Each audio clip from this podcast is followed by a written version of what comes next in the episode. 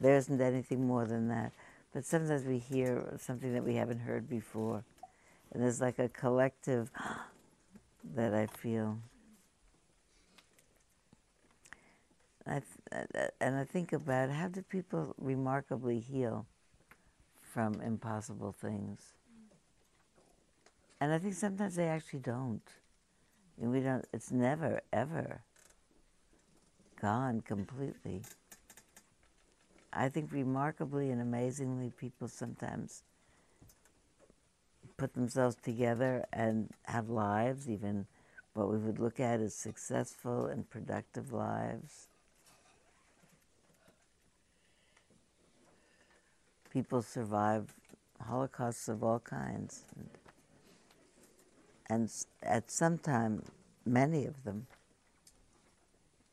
somehow the mind, uh, the mind is incredibly capable of resilience, and sometimes it isn't, from one person to the next. I remember being struck some years ago by reading a book about um, the, uh, the, the study and the science of mourning, M O U R I N G. And when people began to study that, they uh, offered a kind of a calendar for how long people should mourn. And there were all kinds of guidelines, like usually by da da da, one year or one one of each season, or.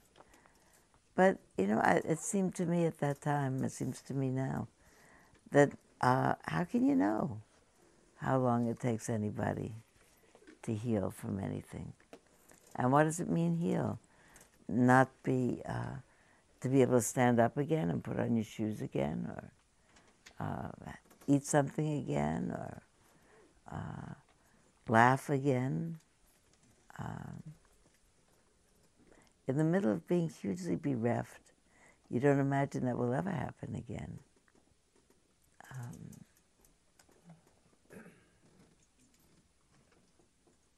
I suppose if we were thinking of wisdom or paramitas, we would think that the paramita of patience shows itself in the middle of that.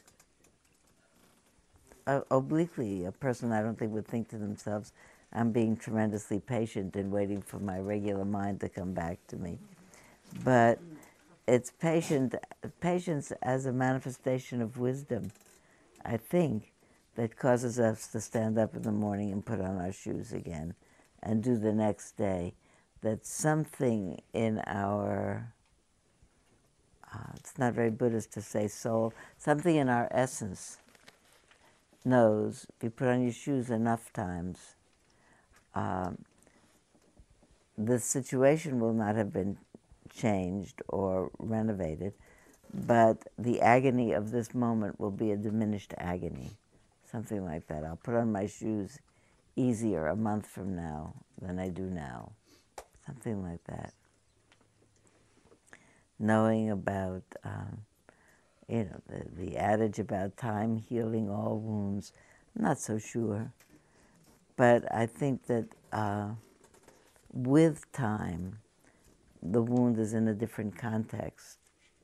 If it's if it's held and comforted and consoled, and on some level, I think we all understand uh, the the frailty of um, the frailty with which our lives are held together. You know that uh, here is Phyllis. I'm, I'm, please tell Phyllis that as a group we're yeah.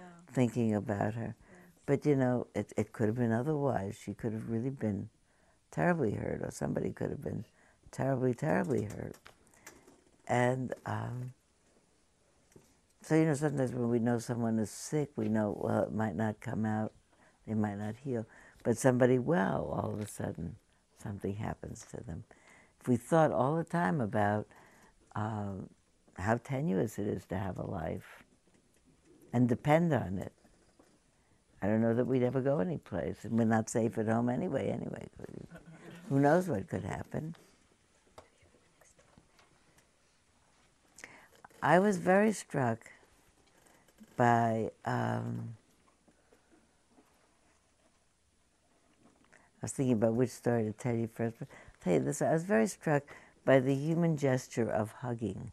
I haven't watched the television since I gave it up um, after the last election, but I watched yesterday for hours, waiting to see those miners come up. Because I just I was so moved by watching people's faces, and. Um, uplifted in a certain way. I could watch my mind having its two two conversations, as it always has when there's a mind disaster. I, one of the conversations is what are these people doing a half a mile under the ground and taking their lives in their hands and ruining their lungs and there are other ways to have energy and when are the energy controllers of the world going to really allow us to move forward so that people don't have to risk their lives, be breathing and those fumes and being underground and taking the chance on accidents and be fouling the atmosphere.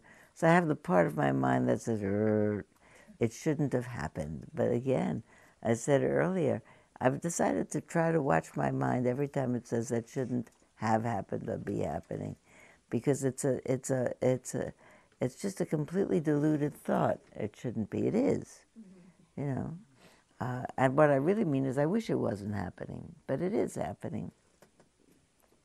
So if I'm saying things and doing things that might lead to a world where that kind of activity isn't happening, that's good. But in the meantime, this happened. And in the meantime, uh, I, I, I know, uh, I know some facts I didn't know. There were 33 men down there. The oldest one was 63 years old.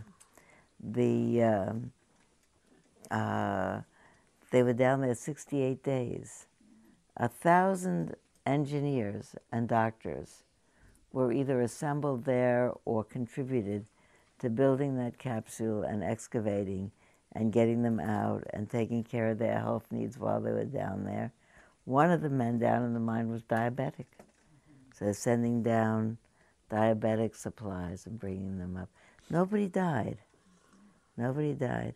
I'm going to start to cry in a minute when I tell you that the first photo image I saw from down in the mine, they have a camera down in the mine.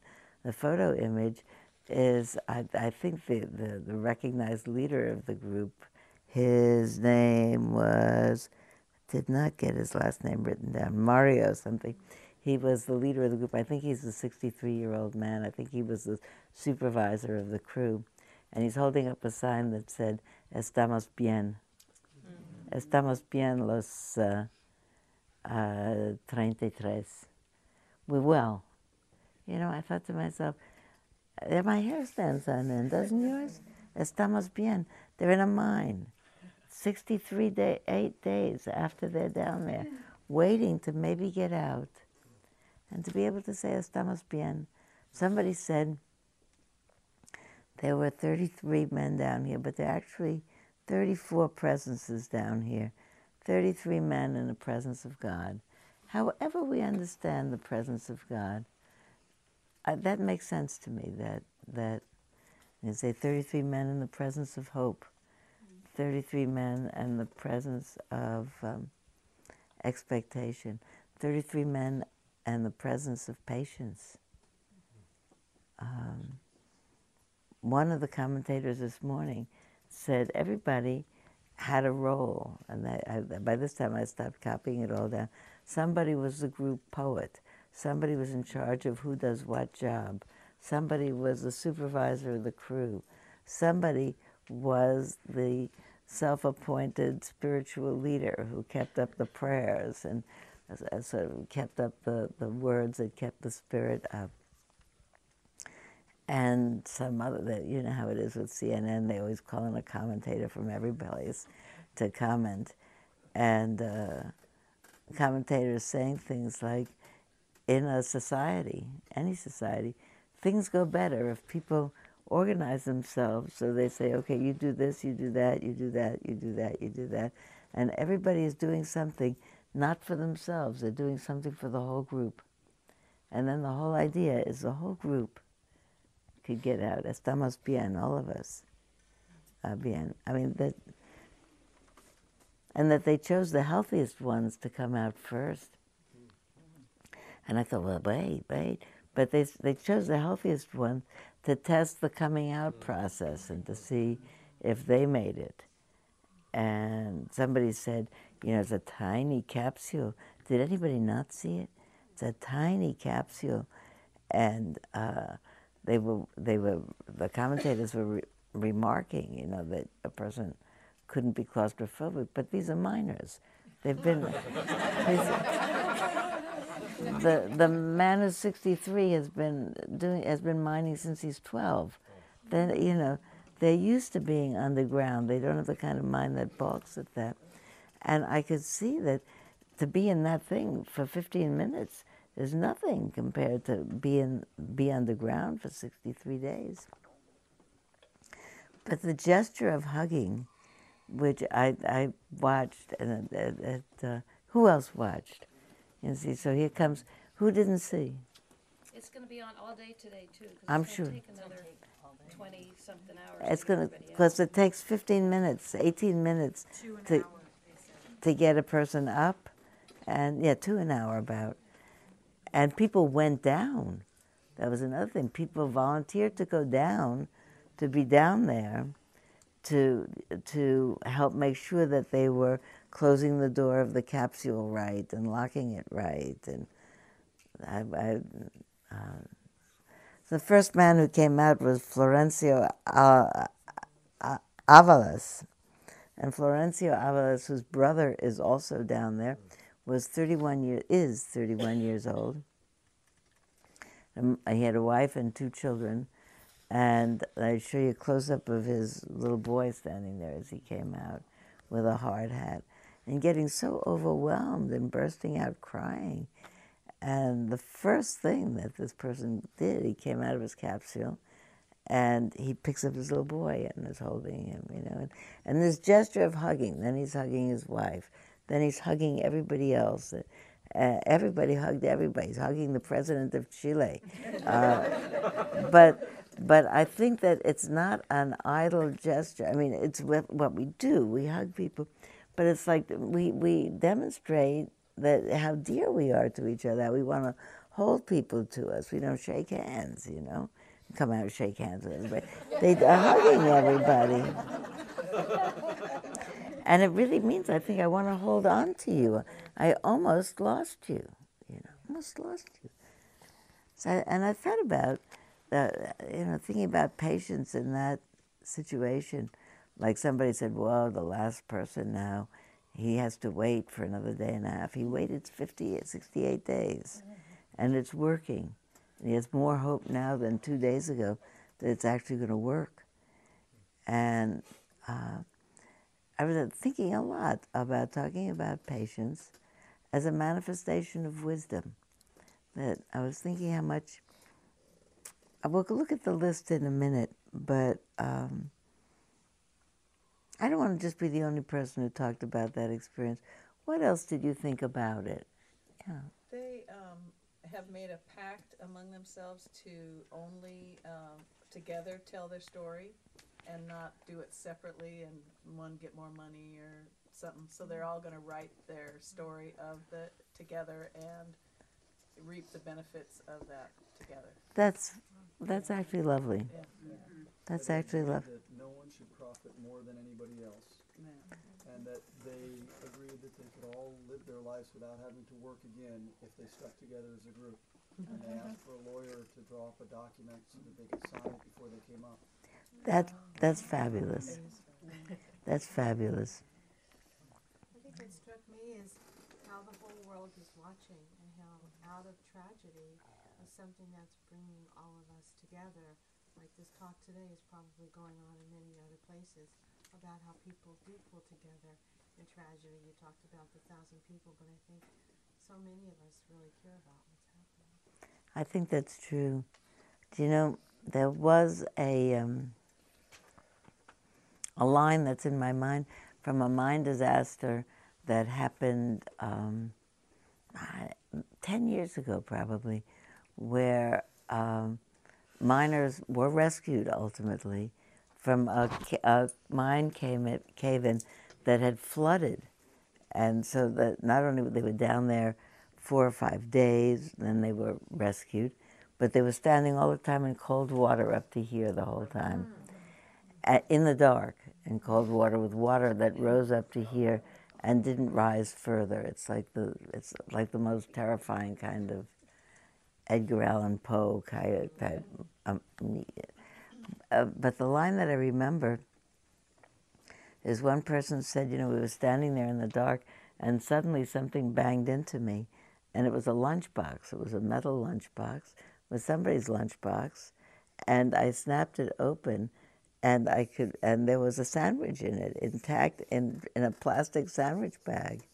And he said, so I, uh, I opened the, I opened the sandwich, and I took a bite, and I passed it to my buddies, and I thought to myself, that's what human beings do when you know, they're, they're all starving. You take a bite and you pass it to your buddies. You don't eat up the whole thing. And it's the same. I'm very, very happy to hear that about they made that thing, they passed it to a lawyer. Um, the television channels said this is not being produced by any television channel. This is being produced that will now then have the circulation rights and all of that and make it into a miniseries. This is being produced by the government of Chile and they were very clear about it. They took it over. They let the television cameras in, but the whole thing belongs to the government of Chile. Somebody came up in that capsule and they said, "What's he saying? He's singing the Chilean national anthem." you know, it's it's it's um, yeah. Marty, what? Um, two things that I heard struck me. One of the wives was asked, uh, you know, the stupid reporter question, "How are you feeling?" Um, and she was, obviously was very happy her husband had come up, but she added, "I won't be completely happy until every one of them is up." Yeah. So it was just again, you know, that that we're family, that Yeah. we're, we're all together here. Yeah. And and Mario, who they're uh, the second guy up, they're nicknaming him Super Mario. Um, he he did give a teensy little interview, and um, he said he met uh, while he was down there. He met God, and he met the devil, but God won.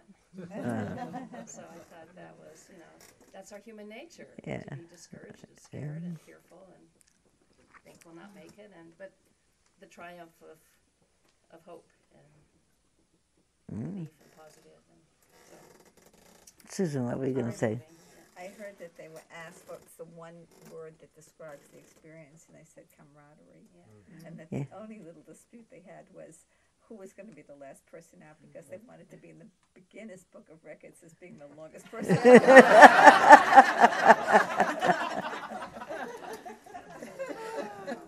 And just a minor correction, Sylvia. The first four who came out um, were not necessarily the healthiest, but they were the most experienced. Ah, So that if anything happened along the way, they could report about it, or they could help, or they could, you know, deal with whatever might happen. Uh. Then the next ten were the ones who were the weakest yeah. or had um, the biggest challenges. Yeah. And then I believe uh, by seniority, but I'm not quite sure how it was finishing up. But the youngest one down there was 19, and the word is that he had some of the the, the biggest emotional challenges or adjustment challenges, because the others were the old pros in a way. Yeah. Although nobody had gone through this, but Yeah. he was new and Yeah. youngest, but he made it too. So. What were you going to say, Nancy? Well, a couple things. One, I just earlier when you were talking about chronic illness or tragedies, um, and this relates to the same thing. I just think the situation itself is not a gift, but there is so much beautiful gifting within it. Um, and I just see that theme over and over and over again. Just I have spinal stenosis and really severe back pain all the time. And there was like a time during the past Star Week where I just had to sit down and cry with tears of pain and frustration. I would have preferred it be different. On the other hand, it was really good for the group to see that it wasn't easy for me either, and for them to be able to take care of me in a mm-hmm. certain way and to be concerned about how I was doing. And the same with the my I mean the, the incredible swelling up of support throughout the world, although we all wish the original condition Yeah. hadn't happened. But the other thing, the, the camaraderie in the community, one of the things that I really strive for in the past star thing is the building of community and even finishing the swim all together. And we had a beautiful experience, but a couple people broke out of the community and they did put their personal achievement ahead of the collective. Mm-hmm. And I find myself reassured by this discussion today because I've been over and over the last couple days like how can I present this? Am I wrong in going for that community thing? That to me is the, it's the only way communities sustain. It's the only way, especially mm-hmm. tribal communities, will sustain is if they all work together and mm-hmm. support one another. Mm-hmm. And I'm so reassured to hear how valuable that is because it keeps me rededicated to my commitment mm. to work a little harder on those glitches where we didn't quite have a solid community.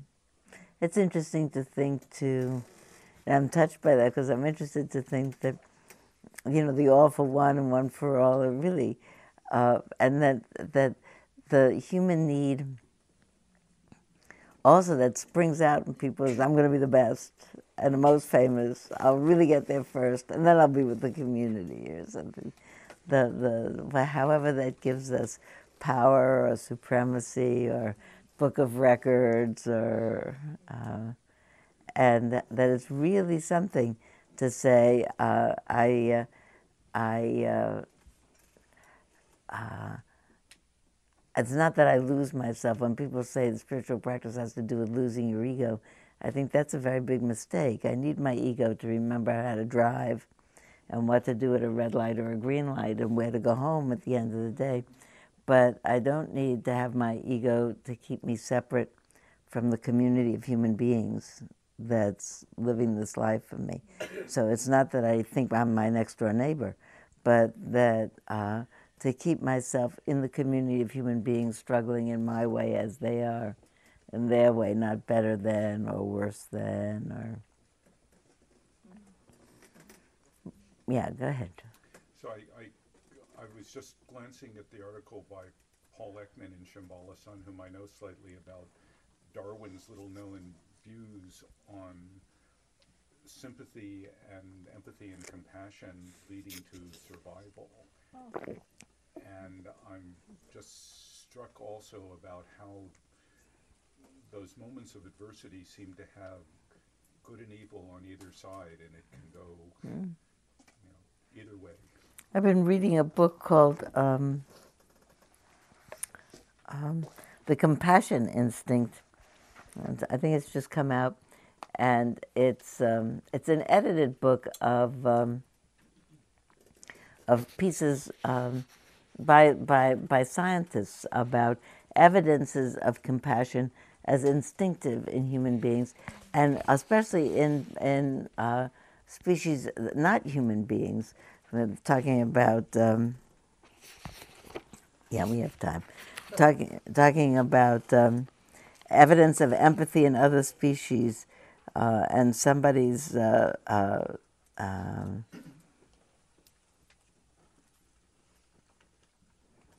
so so and so who did study a research psychologist visited people's homes to find out how young children respond to family members' emotions. She instructed people to pretend to sob or cry and found that household pets seemed as worried as the children were by the feigned distress of family members. The pets hovered nearby, put their heads in their owners' laps. The most compelling evidence for the strength of animal empathy came from a group of uh, psychiatrists led by Jules Masserman, Northwestern University. The researchers reported in 1964 in the American Journal of Psychiatry that rhesus monkeys refused to pull a chain that delivered food to themselves if doing so gave a shock to a companion. One monkey stopped pulling the chain for 12 days after witnessing another monkey receiving a shock. They were literally starving themselves to avoid shocking another monkey. Uh, I'll read you one more. This is a this is an, an anthropo, a primatologist who is talking about her uh, uh, chimpanzee. Um, chimpanzee. Hmm. Uh, yeah, a young chimpanzee, Joni, who uh, was raised at the beginning of the last century in Moscow. She analyzed Joni's behavior in the minutest detail, discovering that the only way to get him off the roof of her house after an escape, if he escaped from her, was by arousing sympathy. She said, If I pretend to be crying, close my eyes, and weep, Joni immediately stops his plays or any other activities, quickly runs over to me, all excited and shagged, from the most remote places in the house, such as the roof or the ceiling of his cage, from where I could not drive him down despite my persistent calls and entreaties, he hastily runs around me as if looking for the offender. looking, looking at my face, he tenderly takes my chin in his palm, lightly touches my face with his finger as though trying to understand what's happening, and turns around, clenching his toes into firm fists. So he's going to take care of her. Um, children in nursery schools, every they've done seen this and reported it now for decades. Children in preschools and, and two and three year olds, at the sound of somebody crying, another two or three year old crying, will drop what they're doing and go find out who's in trouble, and often will bring something, will bring their toy or whatever there is amusing them at that point to that person. And it looks like the impulse is to console, to, to recognize this person's having a hard time. How can I console them? I bring you a doll, I bring you this, I bring you that. I think that the impulse to console, um, I think it, we see it all the time. Tell me an example. You go through a supermarket line and there's a, a baby all, you know, upset and huffed up, you know, crying and a and its mother is distressed, and you start to talk to it. You say, "Oh, sweetheart, you'll be home soon. It's okay." Don't you start to do that? You know, you talk to it like it's going to hear a consoling voice that's going to say, "Be patient. Things are going to be all right." You can't say to the, "Be patient. Things are going to be all right." You have to make those sounds that make it sound reassuring. When you wake up from a surgery, the first thing that you hear is you're going to be fine. You know, you don't even know what the results are. But at that moment, you're going to be everything's fine. You're back. Everything's fine. Then you'll hear all the, the small print afterwards. but but but everything's fine is a reassuring thing to hear. It's interesting how with Haiti and with um, what's going on in, in uh, with the miners is so different than how we collectively responded to Pakistan. Mm-hmm. And that, you know, our collective media presentation of that country and um, our beliefs of their difference and as an enemy of sorts, you know, held back so much compassion. Mm. And it seems like a missed opportunity. Yeah. It, and and I, I, I think you're quite right. Tell me your name again. Nicholas. Nicholas. Yesterday, someone sent me an email. I meant to bring it and I didn't. I'll bring it next week, but I'll, it's all right. I'll tell you the results before I bring it. It was a columnist, um, it was an op ed column in the New York Times where it said, Take this test about religion. Did you take it? Had 13 questions about religion. Did you take the test, Mijo? It, it, it said things like, um, in uh, what religious tradition says it's all right uh, to stone to death a bride that is found to be not virginal on her wedding day? And then it gives you the, a number of choices. And uh, there are always uh, Christianity and Judaism and Islam, and often chapter and verse St. Paul and this and this and this and this and this. And uh, I, I got I, I, didn't do terrible on it, but I got I got nine out of thirteen. But uh, some of them I guessed because I thought, aha, they're wanting me to guess this, but it's probably not. It's probably that, because the notion that we have that Islam is somehow more, less compassionate, more warlike, less forgiving. It, you know, depending on what scriptures you pick, it's definitely not true. The word Islam means peace. And I think you're right because we are we are socialized to think, oh, these are my people, I take care of them. Those are not my people. Those are people I don't like. How to have the kind of mind that says those are people. Um, I want to talk about a specific other thing, but we'll keep in mind. You go home and see them. I think every time something like that happens, and we look around and we see here are these people reunited. You know, I imagine in the course of the next year, all of these reunited miners will have some uh, little squabble with their wife. Yeah? But not today. Not today. You know, when it becomes clear that someone is totally dear to you, uh, then, you know, the fact that they didn't make their side of the bed up in the morning, or they, you know, didn't pick up their clothes, or they put their dishes in the sink and left, or whatever it is.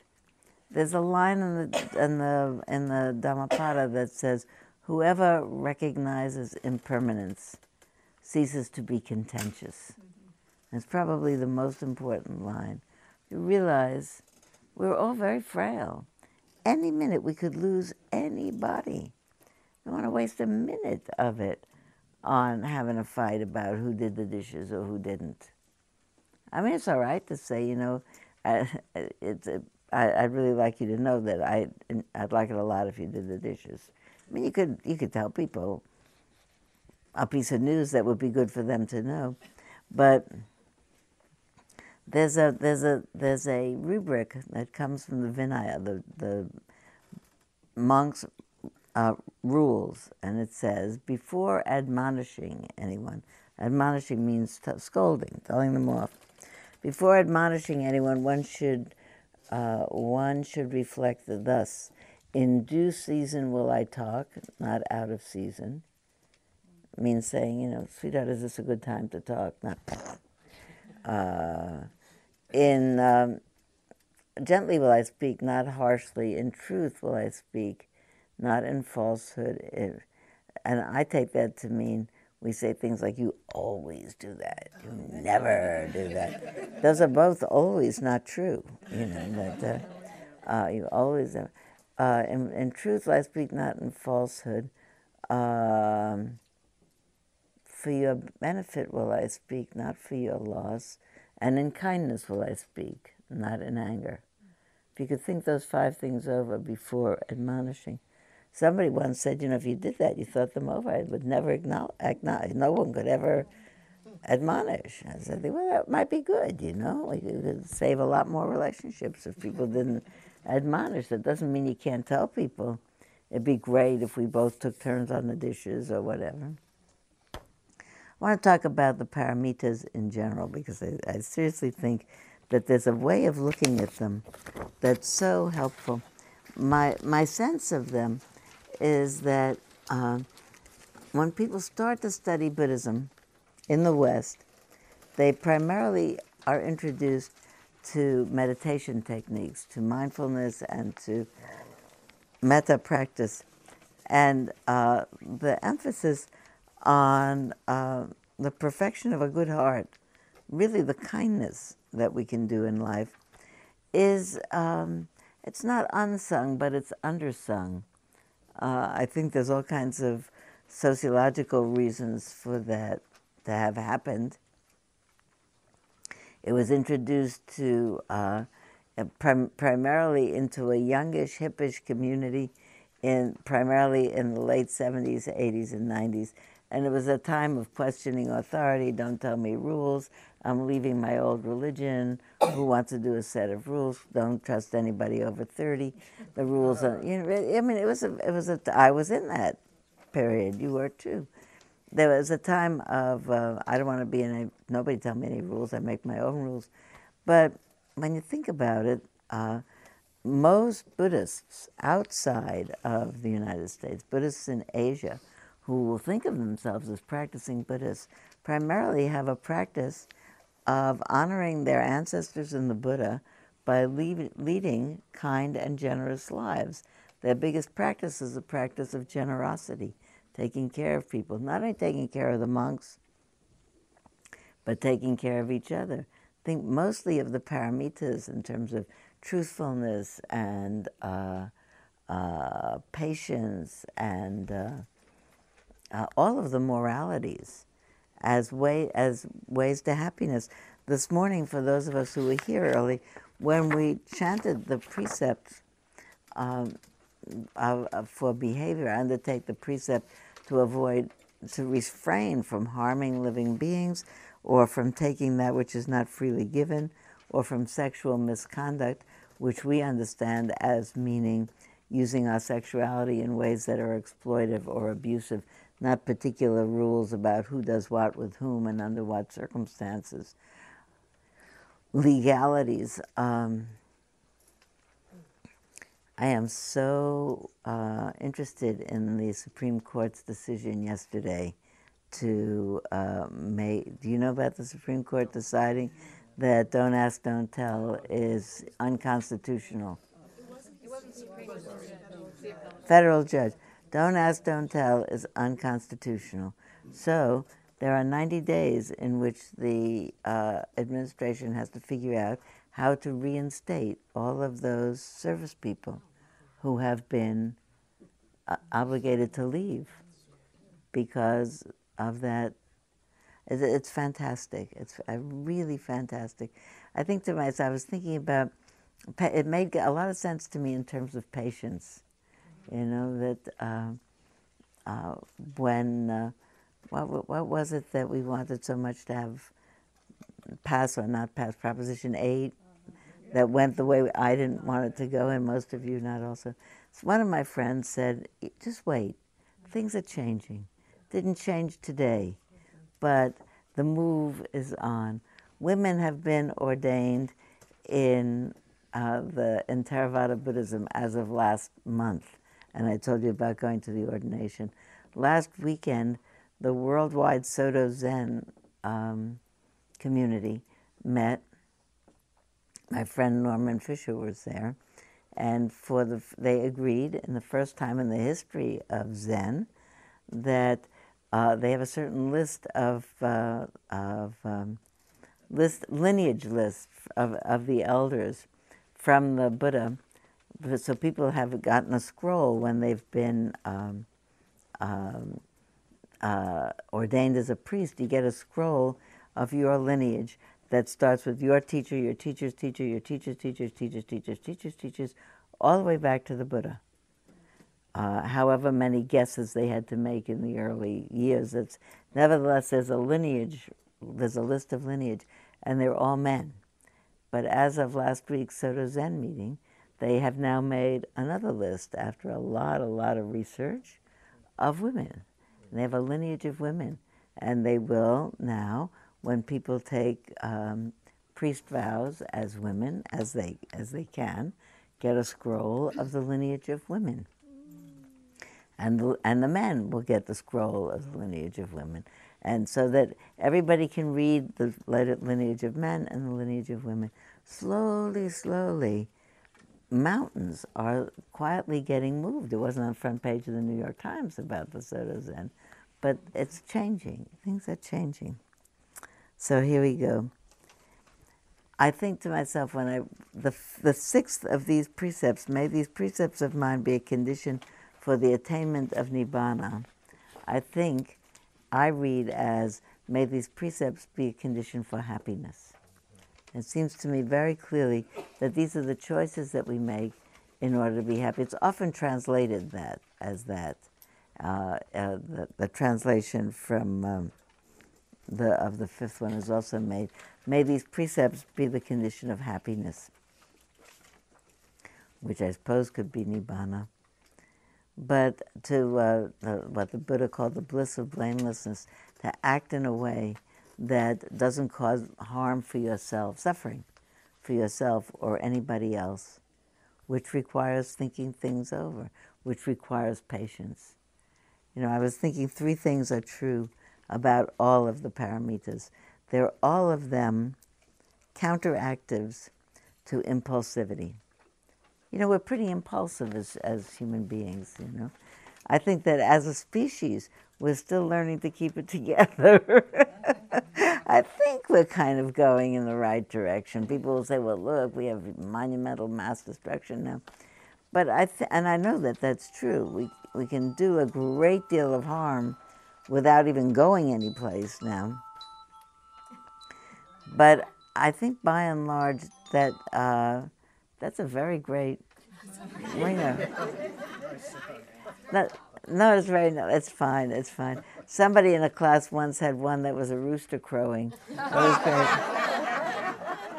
Uh, but I actually think that as a as a species, even though there are wars happening and terrible instruments of destruction, I think that the sentiment, I think that as a rule, we've we've moved ahead, the you know in in various ways, more awareness of other people, less. I mean, there are inroads in xenophobia.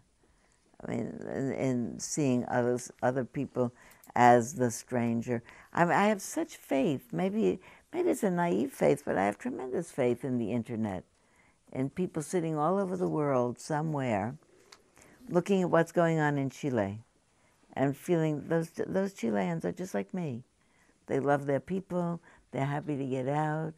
Uh, somebody said this morning there were a number of American scientists and doctors and engineers who went down to help out with the project, but they were not anywhere there near the, the event last night, that they went to Santiago to watch it on TV because they wanted it to be a Chilean event and uh, that seems like a very humble, humble correct thing to do.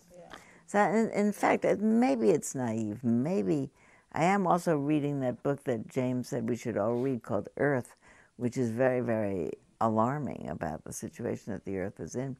And it is in an alarming situation. I'm not suggesting that that's not true, but I think that there are so many people who want to do the right thing and who care for each other and I think that stopping what's happening to the earth is going to depend on people wanting to take care of each other. Not because we're not going to be able to say, well, your house will be underwater, but mine won't be. But We're going to breathe the same air and eat the same fish out of the same polluted rivers if there are any fish left. It's not a world that's your your world and my world. It's our world, and I think people are starting to see that. but I th- so I think that's what I wanted to say. That I think that from uh, from our beginnings uh, uh, as early primates, I think we're beginning to pull it in that aggressive urge, uh, or at least realize that we should be pulling it in that aggressive urge.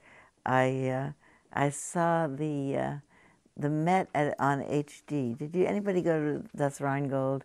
last week, the the new series of um, the Met on HD has just begun, and the first uh, opera was Das Rheingold, and if you it, you really have to like opera, and and I do, and you have to know uh, Wagner a little bit, uh, and I do, and I've seen it a lot, so I know different performances. And I thought it was fantastic, and it, it's a big screen, so everything is literally larger than life. Um, and Wotan, who's the king of the gods, early on in this first of four uh, operas that is going to end up in the downfall of the gods, so you know the whole story to begin with, sings out at some point early on to set the stage for the whole thing rage and desire consume me. And I think that's it. That's everybody's problem. That's the problem of the whole world. Actually, Wagner was quite interested in Buddhism, but it's, it's not a Buddhist idea. Rage and desire, lust, and these uh, lust, lust for power, lust for, lust for sensuality and sexuality, lust for, uh, lust for battle you can just say lust, desire consumes me.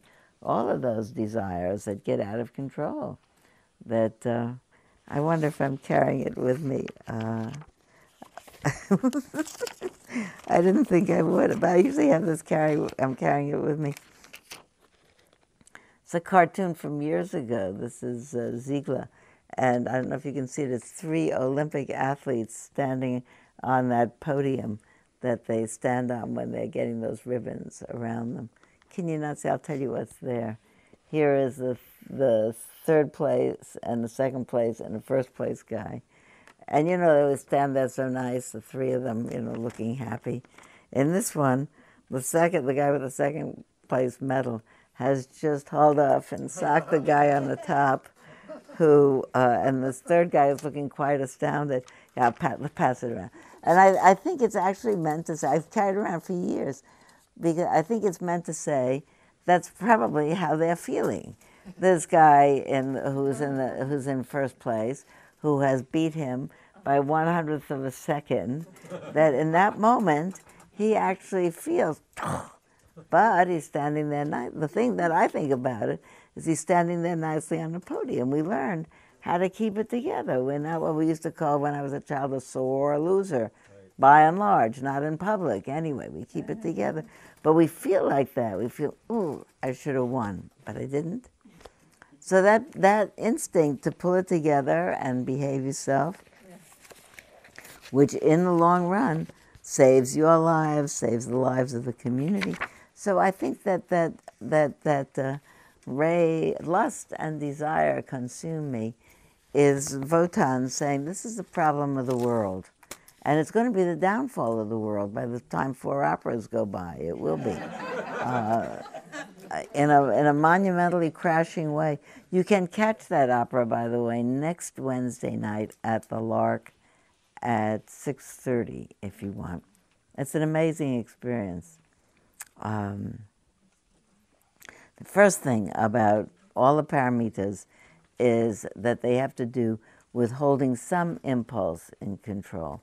When we're impatient, we're, it's, a, it's, a, it's an aversive, uh, it's an aversive response. You know, what do you mean that the, the, it's not back, my sweater? That was supposed to be back here today. I have to wear it tonight. Why isn't it here? I could make a scene in this dry cleaning store.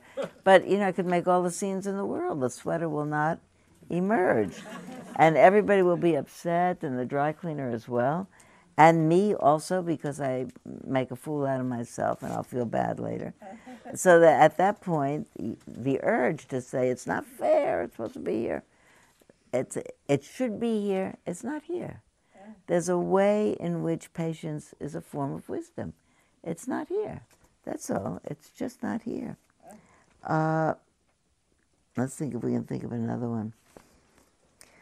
I was going to say it's important for me to say about their all the paramitas are a uh, manifestation of um, the antidote, the counter movement to greed and hatred but also greed, hatred, and delusion, because they're all the counteractive to delusion.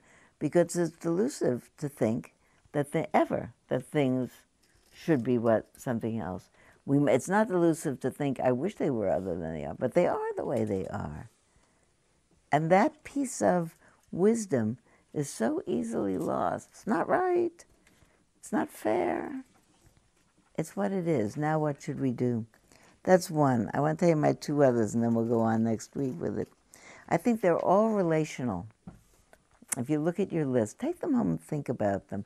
That because they're all things that you could be in relationship with yourself about, but you could be in relationship with somebody else about. You think, well, loving kindness is relational, relational is with somebody else, but it's also with yourself. You know, that maybe the primarily with yourself but they're relational. It's a it's a connecting. Uh, they are connecting behaviors. The one that's the least uh, easy to see, maybe, is wisdom. You say, well, what's the what's the relational in wisdom? I'm not sure. I have to think about that. You can think about that as homework. But they connect. And I was thinking about connection. You know, another story, But I want to tell you the story today, and we'll do more paramitas next week, because I just like this story so much, and I was, I was meditating on it kind of like a koan of how to tell it to you. So the Giants have clinched this series, in case you didn't know about it or watched the final game in Atlanta. And uh, how many people watched the final game in Atlanta? It was a good game. And you think people get so excited about having won. And again, it's always, I have a pesky mind, you know. I, you know, I, I already tell you, I'm, I'm rejoicing for the miners, and the pesky mind is saying, why are they in the mines? Why are we doing coal? Da, da, da. I, I was very happy that the Giants won. And I'm thinking, why are they wasting this champagne, pouring it all over the place? It's a big waste. And it's not so nice to show all those bottles of alcohol and to associate alcohol with having a good time. That's not such a good. Anyway, apart from all of that, they interviewed somebody who I heard talk, and I wrote it down because somebody was talking about why it was a great experience for him, really a great, super experience for him. He said, My father died last summer. He was a lifelong Giants fan. I was an, always an A's fan. I switched over when my father died because I missed him terribly. And I felt like something was healed when the Giants won. I felt like we did that together. So I'm thinking about, wow, you know, how'd that work? Then I listened to a commentator, uh, I guess, who comment, commenting on what that person said. And he said, um, he said, well, he said, I get that. He said, uh, life is meaningless and painful. He said, baseball is meaningless and connecting. and uh, I thought it was very interesting for a sports commentator, you know, who had been in there commenting on the game. And then I thought it is well, it does connect people together. Also, you know, we are the fans of this or that. But I thought, how how did it happen? In if I were going to say in terms of paramitas, how was that a healing experience for this guy? And maybe uh, I was thinking, can you think which paramita, by the way? I'll tell you, so it's not so, so it's not so retired because I think I know the answer. I think people clearly got very excited about it. Whether or not you think they and look, there's so many important things in the world get excited about baseball game. Whoa, clearly very very excited. Mind filled with energy. My dad and I, we were baseball fans. Maybe the mind lifted up with energy at that moment can actually hold or remember or connect with the fundamental wisdom that everything that arises passes away and that the father's death is one of those things that arose and passed away that it becomes not a not sad thing he wishes the father were here but it becomes an all right thing it's like something is out of our mind i can't stand it i can't stand it yes i can it happened and that that healing is when we let something into our mind that we previously couldn't let it into our mind. And I think that sometimes what we need to have is a lifted up enough mind so that it lets things in. There's a line from um, Christian scripture that says we are called up, maybe probably from Paul, uh, that it, it, says we are called upon to meet each moment with joy. And, I, and I've, I've thought about it a lot over my life. It, I, I saw it written on a card in a retreat center 30 years ago as I was doing my walking meditation in a Catholic retreat center.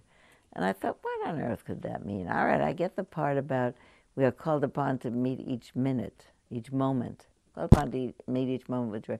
I can see that about mindfulness, called upon to meet each moment, alert in this world, aware of what's going on.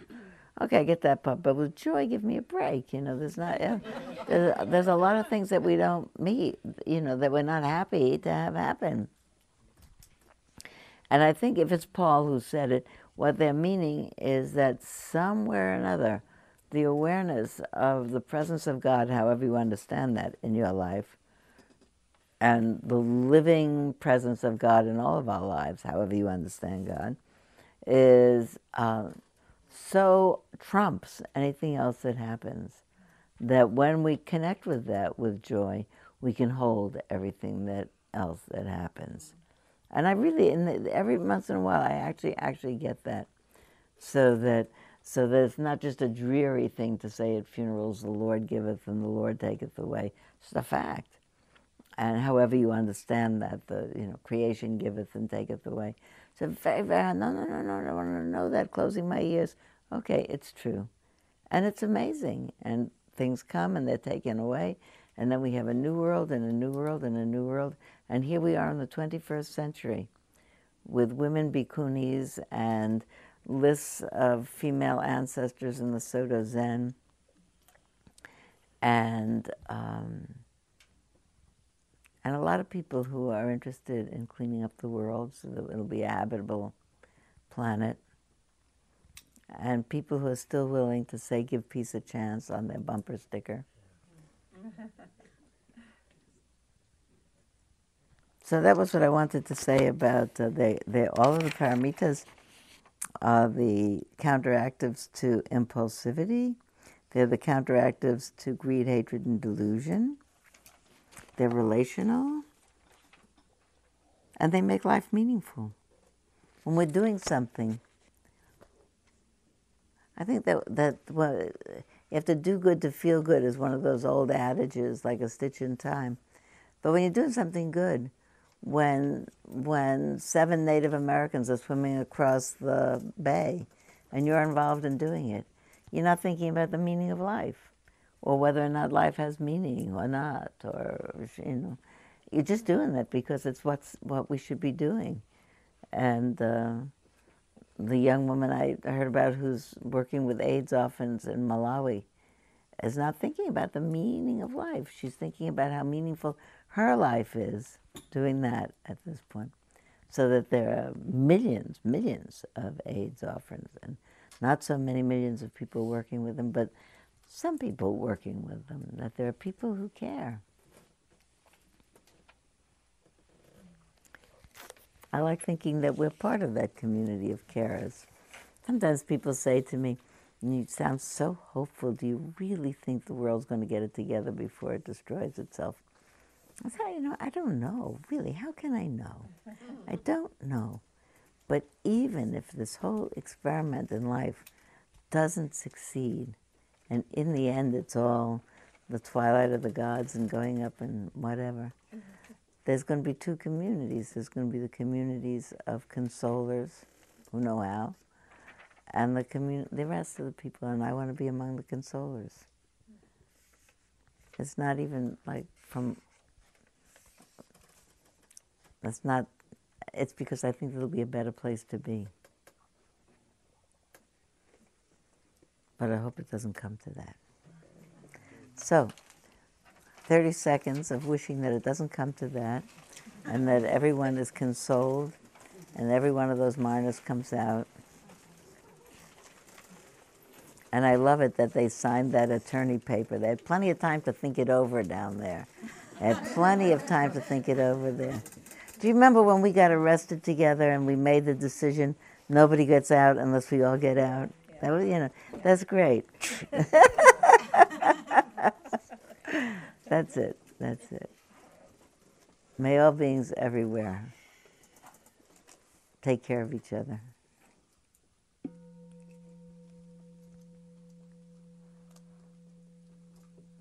And I'll see you next week.